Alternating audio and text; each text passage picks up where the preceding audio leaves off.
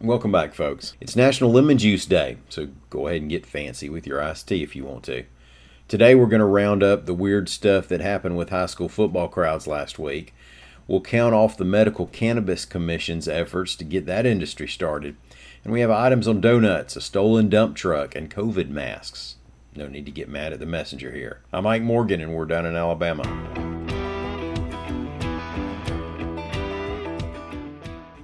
At least four incidents that took place in the stands at high school football games this past week have officials looking at safety protocols, reports AL.com's Ben Thomas. Now, a couple of them are head scratchers. Let's list them off. At the Ramsey Hueytown game, authorities took into custody a teen in the stands with a handgun. The game resumed after a delay. At the Sparkman Hazel Green game, authorities said some people were trying to create fear in the crowd and play was stopped at halftime. No gun was found, and there was no fighting or injuries. At the Vigor Blount game at Ladd-Peebles Stadium in Mobile, fans on Blount's side began running, and players lay on the field after it's believed that a fight in the bathroom led to panic in the stands.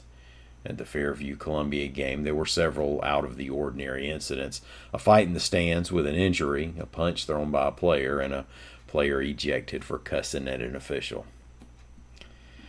The Alabama Medical Cannabis Commission wants to give this licensing thing another shot. AL.com's Mike Cason reports that a lawyer for the commission said at a hearing it'll vote to place an administrative stay on its previous awarding of medical marijuana related business licenses.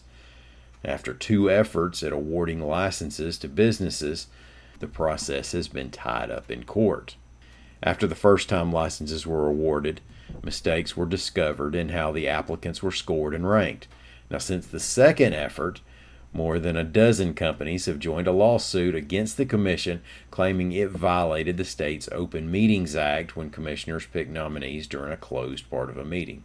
Montgomery County Circuit Judge James Anderson said he would extend a temporary restraining order on the licensing process until September 6th, when there will be a hearing on the alleged Open Meetings Act violations.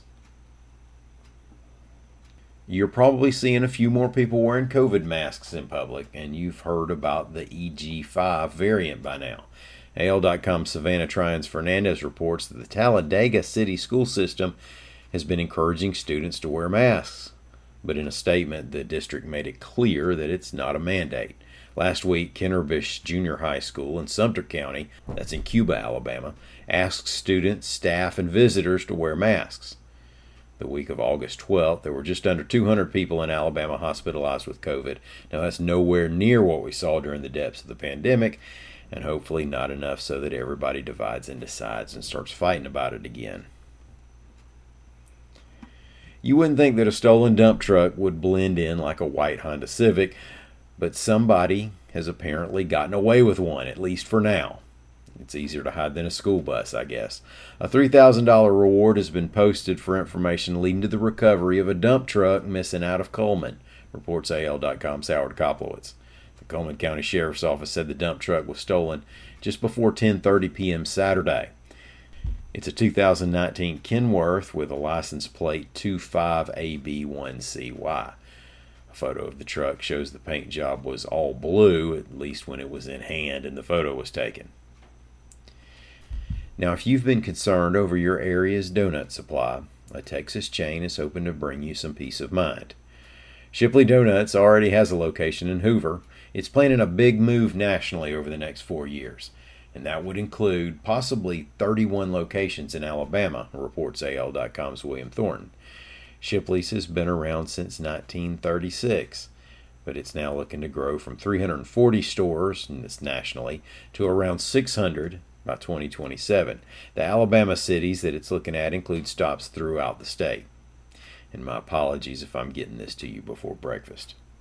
Thank y'all so much for listening to us. We're going to be back here again tomorrow. Until then, y'all come on by and see us anytime you want to, day or night, on the internet at al.com.